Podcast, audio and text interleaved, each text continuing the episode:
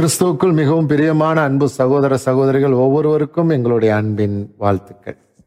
இந்த நாளிலும் கர்த்தருடைய வார்த்தையை தியானிக்க ஆண்டவருடைய வசனத்தை ஆராய்ந்து பார்க்க ஆண்டவர் கொடுத்த நல்ல வாய்ப்புக்காக கர்த்தரை நன்றியோடு ஸ்தோத்தரிக்கிறேன். நிறைய பேருக்கு இது ஒருவேளை விரும்பப்படாத ஒரு வார்த்தைகளாக கூட இருக்கலாம். ஆனால் அநேகர் இவைகள் புதுமையாக இருக்கிறது. புரிந்து கொள்ள புரிந்து புரிந்து கொள்ளும் விதத்தில் இருக்கிறது. எங்களுக்கு பிரயோஜனமாய் இருக்கிறது என்று சொல்லுகிறதை கேட்கிற பொழுது எங்களுக்கு ரொம்ப சந்தோஷமாக இருக்கிறது. ஆமென். எனவே தொடர்ந்து நாம் இவைகளை குறித்து தியானிப்போம். இப்போ பிசாசு உலகத்துல வந்தா வருகிற பொழுது எப்படி வருவான் அப்படின்னா நான் பிசாசு நான் பேய் அப்படின்ட்டு வரமாட்டான். இயேசுவாமி என்ன சொன்னார்? ஓநாய்கள் ஆட்டுத்தோலை போத்திய ஓநாய்கள். அப்போ அது உள்ள ஓநாய் வெளியே வந்து ஆடு தோலை போத்தி இருக்கும் இல்லையா? அப்போ ஒளியின் தூதனும் அப்படித்தான். பிசாசும் ஒளியின் தூதனுடைய வேஷம் தரித்து வருகிறான். அப்ப பார்த்தா எப்படி இருக்கும்? ஒளியின் தூதன் மாதிரி தானே இருக்கும். இல்லையா? அப்போ? நல்லவங்க மாதிரி விட்டோம் அதான் நல்லவன மாதிரி இருக்கும். ஒளியின் தூதன்னா நல்ல தூதன். அவன் வெளிச்சத்தின் தூதன். அழகா இருப்பான். சும்மா கொம்பெல்லாம் வச்சுக்கிட்டு அப்படியெல்லாம் வரமாட்டான். அப்போ ஒளியின் தூதன்னாக்க பிசாசு அல்ல ஒளியின் தூதன் கர்த்தருடைய தூதன். தேவனுடைய தூதன் வந்து வெளிச்சமா இருக்கும் அந்த இடமே. அப்படியே மினு மினு மினு மினுன்னு இருக்கும். அந்த வேஷத்தை இவன் தரித்து கொண்டு தான் வந்து வஞ்சி தருவான் ஆஹ் அதுபோல அது தூதனாக வருவானா மனுஷனாக மனுஷனா தூதனா எப்படியோ வந்து வெளிச்சத்துல வந்து தரிசனத்துல வந்து சொப்பனத்துல வந்து நீ இந்நேரம் கல்யாணம் பண்ணு நீ இதை செய்ய இந்த பிசினஸ் ஆரம்பி இல்லைன்னா நீ இன்னைக்கு இது செய்யாத இதை செய்யன்னு சொல்லி மாத்தி உழப்பி பண்ணிடுவான் விஷயம் தெரியாதவர்கள் ஆவிகளை பகுத்தறிகிற வரம் இல்லாதவர்கள் வஞ்சிக்க வாஞ்சிக்கப்பட்டுருவாங்க. அதான் வரங்களிலே ஒன்பது வரங்கள்ல மிக முக்கியமான ஒரு வரம் இருக்கிறது ஆவிகளை பகுத்தறியும் வரம். இது பேயா அப்படின்னு ஏசுவாமியுடைய வேஷம் தரித்து வந்தாலே கண்டுபிடிச்சிடலாம். அதே மாதிரி ஒளியின் தூதனுடைய வேஷம் தரித்து வந்தாலே இவன் மேல்படியான் இவன் வந்து சரியில்லை என்று கண்டுபிடிச்சிடலாம். அதுபோல வார்த்தைகளையும் வசனங்களையும் இவர்கள் போலியாக ஜோடித்து மக்கள் மனதிலே போதிக்கிற ஒரு போலி கிறிஸ்தவ ஊழியர்கள் கொஞ்சம் பேர்ல நிறையவே இருக்கிறாங்க. இப்போ அதை லேசில் கண்டுபிடிக்க முடியாது. அதனால தான் வெளிப்படுத்தலை நான் முன்னெல்லாம் நிறைய வாச்சிருக்கிறோம் அப்போஸ்தலர் அல்லாதவர்கள் தங்களை அப்போஸ்தலர்கள் என்று சொல்லுகிறதை நீ அறிந்திருக்கிறாய் என்று சொல்லி சொல்லப்பட்டிருக்கிறார். மூணு ஒன்பது வெளிப்படுத்தல யூதர் அல்லாதவர்களாயிருந்தும் தங்களை யூதர்கள் என்று பொய் சொல்லுகிறவர்களாகிய பொய் சொல்லுகிறவர்களை கண்டுபிடிச்சிட்டாரு அவங்க. அது போல பாரேன் ரெண்டாம் அதிகாரம் ரெண்டாம் வசனம் படி உன் கிரியைகளையும் உன் பிரயாசத்தையும் அறிந்திருக்கிறேன். உன் பொறுமையையும் நீ பொல்லாதவர்களை சகிக்க கூடாமல் இருக்கிறதையும் அப்போஸ்தலர் அல்லாதவர்கள் தங்களை அப்போஸ்தலர் என்று சொல்லுகிறதை. நீ சோதித்து அவர்களை பொய்யர் என்று கண்டறிந்ததையும் நீ போதும் போதும். அப்போ அப்போஸ்தலர் வேஷத்துல தான் வராங்க. அப்போஸ்தலர்கள் மாதிரி ட்ரெஸ் போட்டிருப்பாங்க. அல்லேலூயா ஸ்தோத்திரம் பிரைஸ் லார்ட் அப்படிம்பாங்க. அவங்க சபையும் வைத்திருப்பாங்க. அப்போ வேதத்தை நான் புதுசா ஒன்று கண்டுபிடிச்சிருக்கிறேன் அப்படி சொல்லுவாங்க. வேதத்தில் நான் இதுதான் சத்தியம் அப்படின்னு அடித்து பேசுவாங்க. அப்போ என்ன ஆயிரும்னா மக்கள் எல்லாரும் இவர் பெரிய ஊழியக்காரர். என்னன்னா பிசாசு ஓடுது. அற்புதங்கள் நடக்குது. அப்புறம் வேற என்ன? சபை பெரிய சபை பெருகிட்டே போகுது. கட்டடங்கள்லாம் பெருகிருச்சு. இவைகளை மட்டுமே வைத்துக்கொண்டு இவர்கள் அப்போ சிலர்கள் என்று தங்களை அடையாளப்படுத்தி கொண்டு வருவார்கள். அப்போது நான் வந்து நம்ம இதுக்கு எதிரி அல்ல. நல்ல ஊழியக்காரர்களுக்கும் அற்புதங்கள் நடக்கும். ஏசாமி அற்புதம் செய்தார் பேதுரு அற்புதம் செய்தார் பவுல் அற்புதம் செய்தார். நிறைய பேருக்கு சின்ன சின்ன ஊழியர்கள் பெரிய ஊழியர்கள் எல்லாருமே அற்புதம் நடக்குது.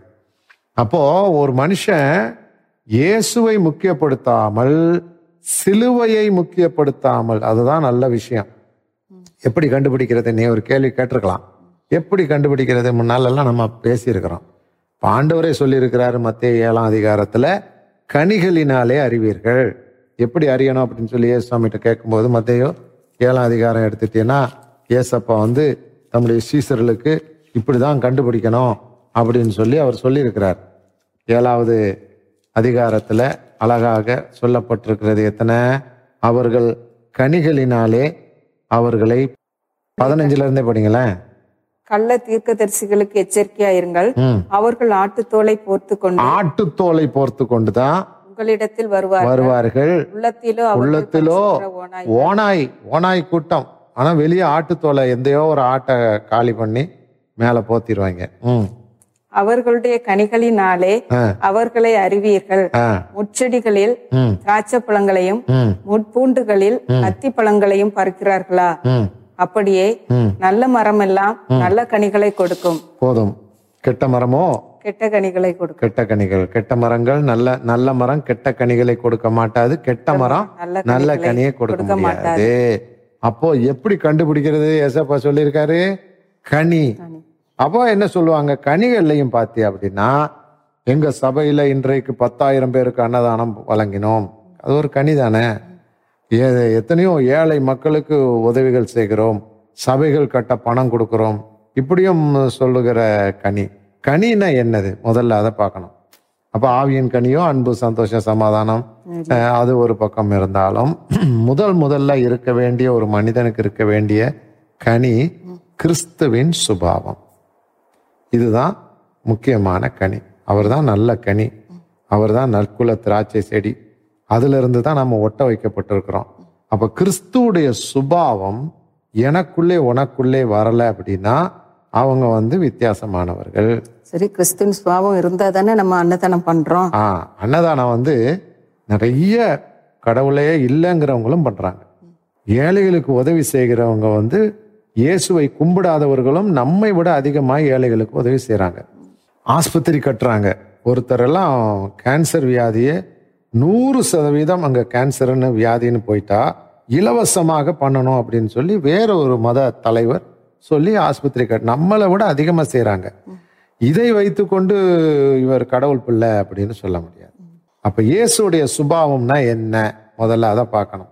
இயேசு வந்து முதலிலே அவர் பாடுபடும்படியாக வந்தார். பாடுகளுக்கு உட்படுத்தப்பட்டவர்.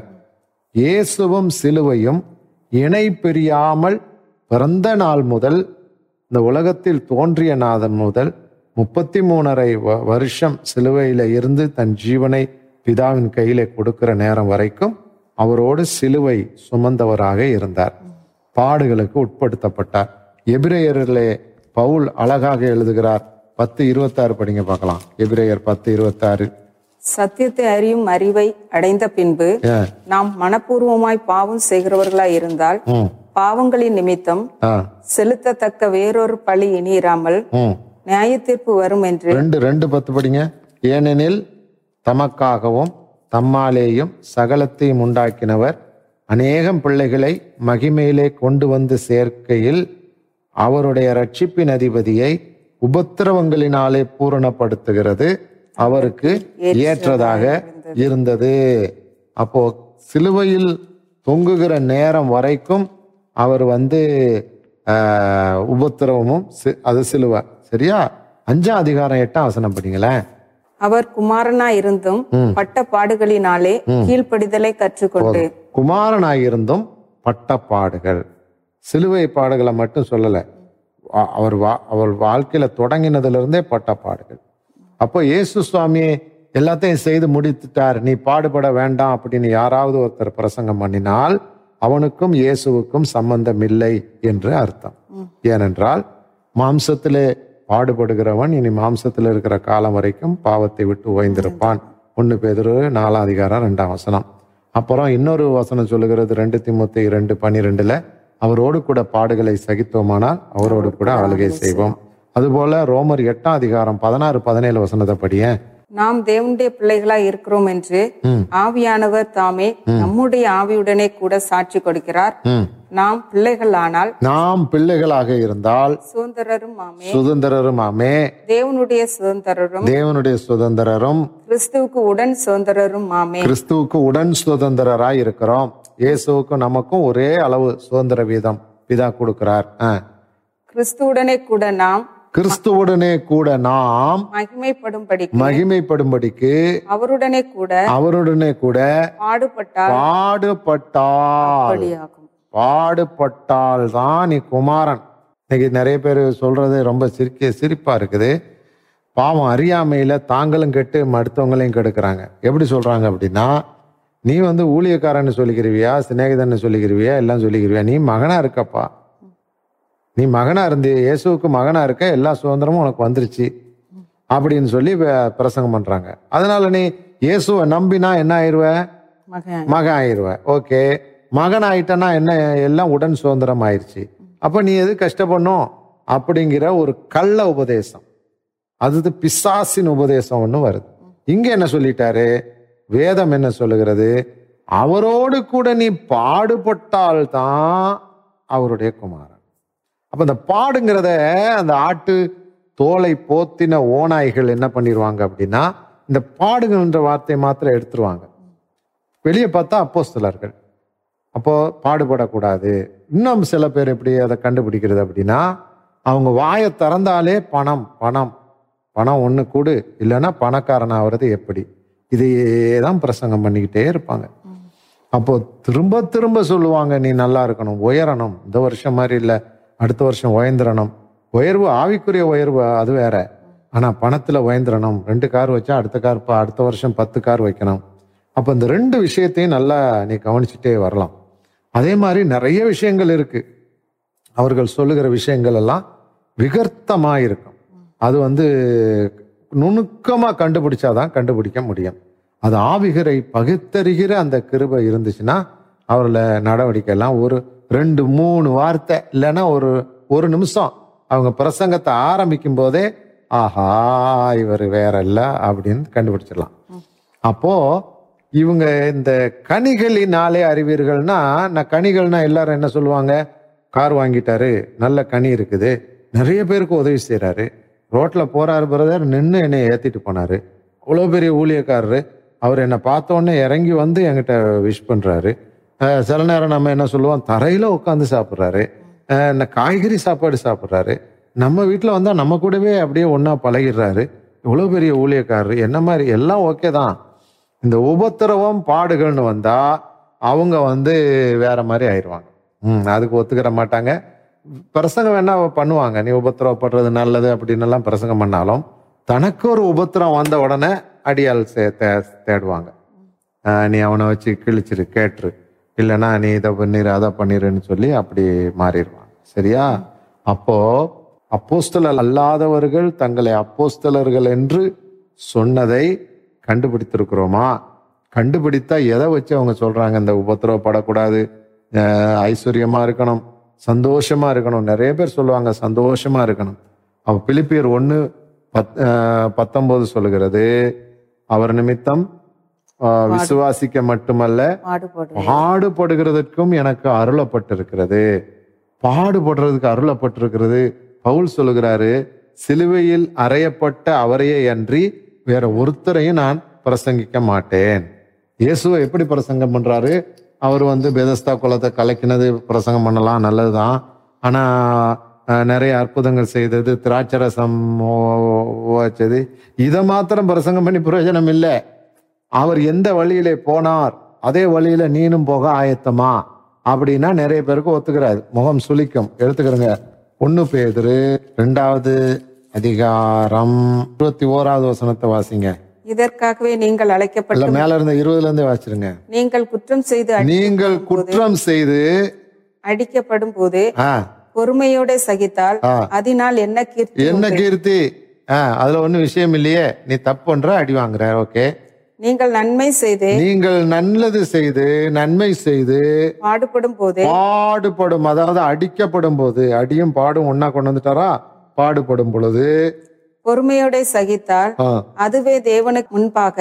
பிரீதியா இருக்கும் பிரீதியா இருக்கும் இதற்கு நீங்கள் அழைக்கப்பட்டும் இதற்காக அங்க வாசிக்கிறார். அது அர்த்தம்.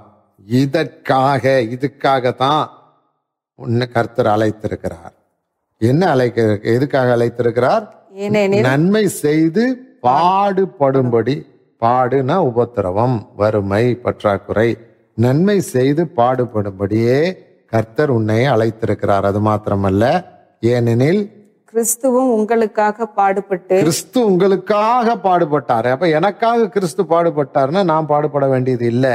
அப்படின்னு ஒரு சாரார் பிரசங்கம் பண்றாங்க. அதை பாரு என்ன சொல்லியிருக்கேன்னு?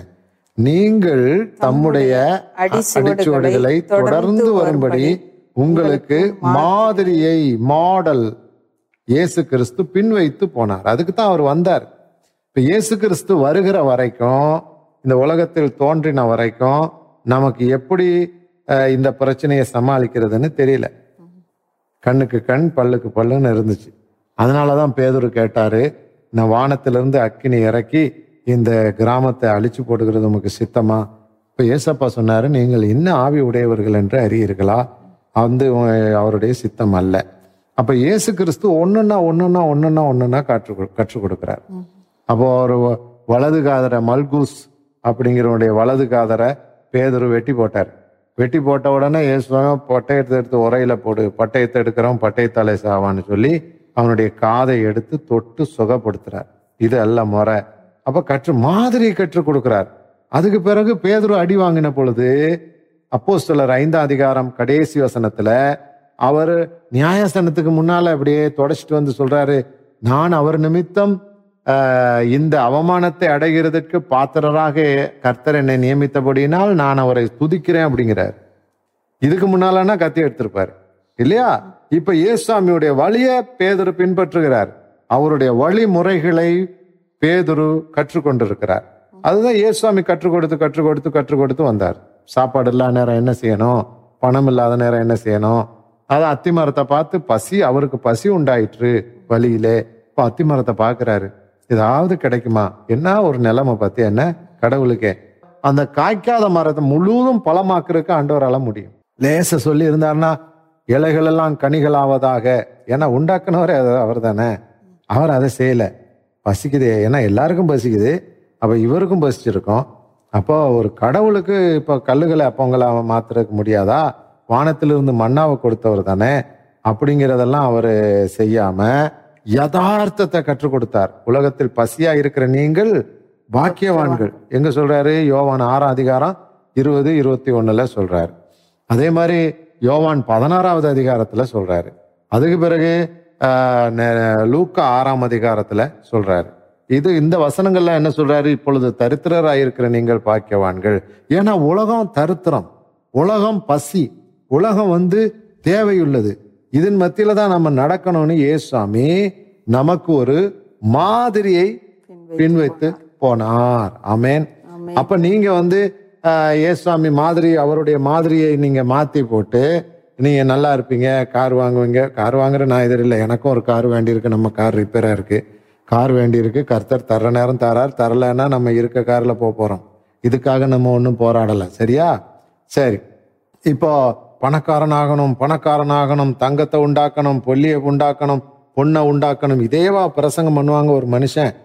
பேச வேண்டிய காரியங்கள் எவ்வளவோ இருக்குது நீங்கள் பாடுபடுகிறதுனாலே சோர்ந்து போகாதிருங்கள் இதை பேசலாம். கஷ்டப்படுகிறதுனாலே நீங்கள் கலங்காதிருங்க. நீங்கள் வந்து தவறான வழியில் போகலை. ஆண்டவர் உங்களை கைவிட்டாரோ என்று நினைக்காதீங்க. இப்படியெல்லாம் நிறைய நம்ம பிரசங்கம் பண்ணலாம். அப்போது ஒவ்வொரு அப்போஸ்தலர்கள் யூதர்கள் கள்ள யூதர்கள் கள்ள அப்போஸ்தலர்கள் அவர்கள் கள்ளர்கள் என்று இவர்கள் கண்டுபிடித்த விட்டார்கள். நானும் நீங்களும் கண்டுபிடிக்கிறோமா? இன்னைக்கு செழிப்பு உபதேசத்துக்கு பின்னால ஓடணும் அப்படின்னா அந்த கள்ள உபதேசத்துக்கு பின்னால போகக்கூடாது. அது ஆண்டவரால வந்தது அல்ல. உனக்கு என்ன வேண்டும் செழிப்பை குறிச்சு பேசினாலே அது கடவுள்னால வந்தது வந்ததே கிடையாது. கடவுள் எந்த இடத்துலயும் கேட்பாங்கல்ல "நான் நீங்களும் தான் செழிப்பு ஆசீர்வாதத்தை குறிச்சு பேசுறீங்கன்னு கேட்பாங்கல்ல. நம்மளும் ஐஸ்வர்யத்தை தான் குறிச்சு பேசுறோம். ஐஸ்வர்யம்னா என்னன்னே பேசுறோம். ஐஸ்வர்யம் வந்து பணம் அல்ல ஐஸ்வர்யம்னு பேசுறோம். செழிப்பு வந்து பணம் அல்ல. செழிப்பு வந்து நல்ல உடல் சோகல் ஆரோக்கியம் இருந்தா செழிப்பு தான். தேவனோடு கூடிய ஒரு சந்தோஷம். சாப்பிடவே வழி இல்லைனாலும் நீ சந்தோஷமா இருக்கியா? நீ செழிப்பானவன். அதெல்லாம் இங்க பாரு யாக்கோபு ரெண்டாம் அதிகாரம் எடுத்து வாசியேன் நாலுல இருந்து வாசி. உங்களுக்குள்ளே பேதகம் பண்ணி தகாத சிந்தனையோட நிதானிக்கிறவர்களாய் இருப்பீர்கள் அல்லவா? என் பிரியமான சகோதரரே கேளுங்கள். தேவன் இவ்வுலகத்தின் தர்த்தரரை இவ்வுலகத்தில் தரித்திரர். எதுல தரித்திரர்? பணத்துல தரித்திரர். ஆனால் விசுவாசத்திலே ஐஸ்வர்யா ஐஸ்வர்யவான்கள். பத்தியா? பணக்காரங்க. அப்ப ஐஸ்வர்யவான்கள் எதுல இருக்கிறாங்க? விசுவாசத்துல ஐஸ்வர்யவான்களாக இருக்கிறாங்க. விசுவாசத்தில் ஐஸ்வர்யவான்களாகவும் தாம் தம்மிடத்தில் அன்பு கூறுகிறவர்களுக்கு தாம் வாக்குத்தத்தம் பண்ணின ராஜ்யத்தை சுதந்திரிக்கிறவர்களாகவும் தெரிந்து கொள்ளவில்லையா? நீங்களோ? தரித்திரரை கனவினம் பண்ணுகிறீர்கள். ஐஸ்வர்யவான்களால் அல்லவோ உங்களை ஒடுக்கிறார்கள் அவர்கள் அல்லவோ உங்களை நியாயாசனங்களுக்கு முன்பாக இழுக்கிறார்கள். உங்களுக்கு தரிக்கப்பட்ட நல்ல நாமத்தை அவர்கள் அல்லவோ தூசிக்கிறார்கள். உன்னிடத்தில் நீ அன்பு கூறுகிறது போல பிறனிடத்திலும் அன்பு கூறுவாயாக என்று வேத வாக்கியம் சொல்லுகிற ராஜரிக பிரமாணத்தை நீங்கள் நிறைவேற்றினால் நன்மை நன்மை செய்வீர்கள். செய்வீர்கள். ஆமென். இப்ப இங்க முழு சாராம்சம் சொன்னா என்ன சொல்லப்பட்டிருக்கிறது அப்படின்னா அவர்கள் தரித்திரம் உள்ளவர்கள் உலகத்திலே தரித்திரம் உள்ளவர்கள் அவர்கள் வீட்டுல ஒண்ணுமே இல்லை. அந்த தரித்திரம் உள்ளவர்கள் எப்படி இருப்பாங்க அப்படின்னு நீ கொஞ்சம் சொல்லு. உனக்கு தரித்திரத்துல நீ போயிருக்கியா? போயிருக்கேன் எல்லாம் போயிருக்கேன். ஆ சரி இப்பவும் உனக்கு பணம் இருந்தாலும் தரித்திரம் இருக்கு. இருக்கு இல்லையா? கர்த்தர் ஒன்று ஆசீர்வச்சிருந்தாலும் நாளைக்கு என்ன செய்யறேன்னு தெரியாது. தெரியாது இருக்கு. டெய்லி இருக்கு. டை டெய்லி இருக்கு இல்லையா? ஆனா ஒண்ணே ஒண்ணு என்ன? அப்போ அந்த காலத்துல துணி இல்லாம இருந்தா இப்ப துணி உடுத்துறோம். அதுதான் அவங்க ஐஸ்வர்யம் அந்த காலத்துல நம்ம நினைச்சது சாப்பிட முடியல. இப்ப எதனால சாப்பிடுறோம். இது ரெண்டையும் வச்சுக்கொண்டு நம்ம சொல்ல முடியாது. இல்லையா? பணக்காரன் ஐஸ்வர்யவான்னு சொல்ல முடியாது. தரித்திரம்னா எப்படி இருக்கும் சொல்லு. ஒரு வீடு சொல்லு உதாரணம். இல்ல உன்னுடைய வாழ்க்கையில என்னுடைய வாழ்க்கையில இருந்ததை சொல்லு பார்க்கலாம். தரித்திரம்னா பணம் இருக்காது. பணம் இருக்காது மட்டும் இல்ல வீட்டுல சரியான வெள்ளை அடிக்கிறதுக்கு பணம் இருக்காது. பணம் இருக்காது. சாப்பாட்டுக்கு கூட பணம் இருக்காது. பணம் இருக்காது. ஒரு லைட் எரியாது ஒரே ஒரு விளக்கு இருந்திருக்கும். பிள்ளைங்க கேட்டா கூட ஒண்ணும் வாங்கி கொடுக்க முடியாது. இல்ல நீ அனுபவிச்சது சொல்லு. சின்ன பிள்ளைல இருக்கு நான் சின்ன பிள்ளைல விளக்கே கிடையாது. விளக்கே ஒரு கிடையாது குடிசை வீட்டுல தான் இருந்தேன். அது மசாலா ஜாமான்லாம் நிறைய இருக்குமா? கிலோ கணக்குல இருக்குமா? அன்னன்னைக்கு வாங்கி அரைக்கணும். அப்படிதான் இருக்கும். அப்புறம் மீன் வாங்குற வச்சுக்கிறதுக்கெல்லாம் ஃப்ரிட்ஜ் இருக்குமா? அதெல்லாம் ஒண்ணும் கிடையாது. ஃப்ரிட்ஜ்னால என்னன்னு தெரியாது. இல்லையா? சரி அப்ப நீ ஒரு வேளை ஆயிரத்தி தொள்ளாயிரத்தி முப்பதுல ஃப்ரிட்ஜே கிடையாது. அந்த காலத்துல வாழ்ந்திருப்பேன்னு சொல்லியிருப்பாங்க. ஃப்ரிட்ஜை விட்டுரு. இப்போ மசாலா ஒரு டப்பா கூட நமக்கு சரியா இருக்காது. வாங்கதும் பேப்பரை பிரிச்சு போடுறதுமா இருக்கும். அடுத்த நேரம் என்னன்னு தெரியாது. சரி நமக்கு ஒரு பொடியே பார்த்தது கிடையாது. மசாலா பொடிகளே எல்லாம் அம்மியில தான் அரைக்கணும். இல்லையா? இருந்திருக்கும் நீ பார்த்தது இல்ல ஆமா. அதே மாதிரி மொத்தமா போய் ஒரு அஞ்சு கிலோ மீன் வாங்கணும். அப்படி பண்ண முடியாது. ஒரு அஞ்சு கிலோ வேண்டாம். நல்ல துண்டு மீன். அதெல்லாம் இல்லை. அஞ்சு ரூபாய்க்கு ரெண்டு ரூபாய்க்கு ஒரு ரூபாய்க்கு வாங்கிட்டு காலம் அப்படிதான். இல்லையா? ஏன்னா ஏழை. தருத்திரம். அடுத்த நிமிஷம் இருக்காது. அன்னைக்கு வேலைக்கு போகலைன்னா என்ன? நிலை போலன்னா ஒண்ணும் இல்லை. சேர்த்து வச்சதும் இல்லை. அதுதான் தரித்திர வாழ்க்கை. அப்படி நிறைய கிறிஸ்தவர்கள் இருக்கிறாங்க. இன்னைக்கும் இருக்கிறாங்க. இன்னைக்கும் இருக்கிறாங்க. ஆமாவா இல்லையா? இப்ப உதாரணத்துக்கு எடுத்துக்கிட்டா விசுவாசம் விசுவாசிங்கிறதுனால என்ன அப்படின்னா எல்லாமே அவனுக்கு தேவனிடத்துல இருந்து வரணும். சேர்த்து வச்சு பிக்சட்ல வச்சு செஞ்சான் வாழ்ந்தான் அப்படின்னா அவனுக்கு விசுவாசின்னு நம்ம பேர் வைக்க முடியாது. ஏன்னா அவனு அவன் பணம் வந்து அவனுக்கு இருக்கு இல்லையா? அப்போ விசுவாசி என்பவன் பண விஷயத்திலேயும் சரீர சுகத்திலேயும் அல்லது தனக்குள்ள தேவைகள்னாலும் தன்னுடைய பிரச்சனைகளானாலும் தனக்கு போராட்டம் வருகிற போராட்டங்களானாலும் எல்லாமே விசுவாசத்தை வைத்து தான் எதிர்கொள்ளணும்.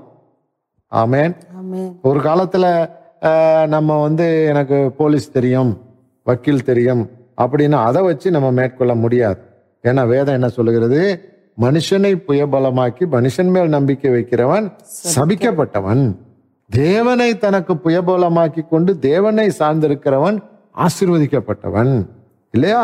பணம் இருந்தா உடனே நீ போலீஸுக்கு நாலு பேர் தெரிஞ்சிருப்பாங்க. அவருக்கு ஃபோன் பண்ணி அண்ணே ஒருத்தன் இந்த பிரச்சனை அண்ணே வாங்க அப்படின்னு சொல்லி சொல்லுவேன் அவன் வந்து அவர் அடிச்சு துவைச்சிருவாரு. ஏன்னா உனக்கு தெரிஞ்சவர். பணம் இருக்கிறதுனால நல்ல பழக்கம் இருக்கு. இல்லையா? அப்போ தெரியாத போலீஸ் தெரியல அப்படின்னா ஏழைக்கு போலீஸ் தெரியுமா? தெரியாது. இல்லையா? அப்போ அவர் என்ன செய்வாரு? ஏசப்பா நீங்க தான் துணை. அப்போ இது இந்த ரெண்டு வாழ்க்கையை யோசிச்சு பாரு. அப்போ நீ வந்து கர்த்தர் ஆசீர்வச்சிருக்கிறான்னு சொல்லி அப்படி போக முடியாது. உதாரணத்துக்கு சரி போலீஸை விட்டுருவோம். நெஞ்சு வலிக்குது. அப்படின் போது உனக்கு பணம் இல்லைன்னு என்ன செய்வேன் இயேசுவே ஸ்தோத்திரம். இயேசுவே ஸ்தோத்திரம். என்ன ஆஸ்பத்திரி போய் பணம் இருந்தாலும் முதல்ல அந்த வழியில தான் நம்ம போகணும். எவ்வளவுதான் கோடி கோடியா வச்சிருந்தாலும் நீ முதல்ல கர்த்தரை தான் நோக்கி பார்க்கணும். ஆமென் ஆமே அப்போ பணத்தினாலே அல்ல நாம நம்முடைய விசுவாசத்தினாலே ஐஸ்வர்யவாகனாகணும் அப்ப எட்டாவது ஐஸ்வர்யம் என்றால் என்ன?